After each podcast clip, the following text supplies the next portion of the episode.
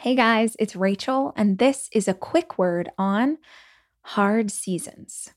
Something occurred to me the other day, and I was like, oh, I got to share that with the listeners. That hard seasons feel like they drag on forever. I don't know if you can relate to this, but when I've been inside of a truly difficult time period, when you're in it, it feels like it's unending. It feels like it gets worse, not better. It feels like maybe it improves in small ways, but then it has these like lingering ghosts of Christmas past that keep haunting you and keep reminding you of the hard season that you've been in. And I was sitting with that because I thought, man, like I just, why does it have to feel so hard and why does it have to take so long? And if I've set an intention to make my life better or to get past this trauma or to move on from these experiences, why does it feel like it keeps sticking around? That's the big question. And what I've come to understand is that it sticks around because there's something inside of me that is unable to resolve it.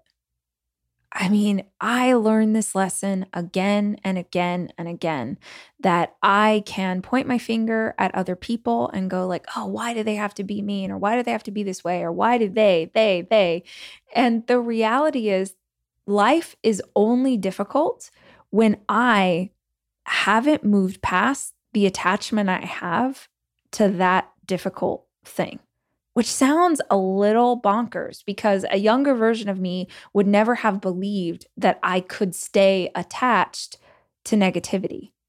But what I've come to realize is, at least inside of me, there is this belief, like buried down deep, that if I can keep my eye on the people who've hurt me, that they won't hurt me again. I think one of the biggest fears I have at a core level is being surprised. Like, right? Like, I can keep it all afloat and I can support my family and take care of my kids and do all these things, but I have to be aware. I have to know what's going to happen. And of course, we can't ever know what's going to happen. So, this is a limiting belief I have inside myself that says, if only I won't be shocked again, then I can keep everyone okay. What it actually does, I've realized recently, is keep me attached to those abusers. Keep me attached to those things, people, experiences that are detrimental to my spirit. And that the way to actually take care of myself and the way to actually end the hard seasons is to energetically break ties with those things. So here's what I also know to be true. And this is why I wanted to bring up this topic today.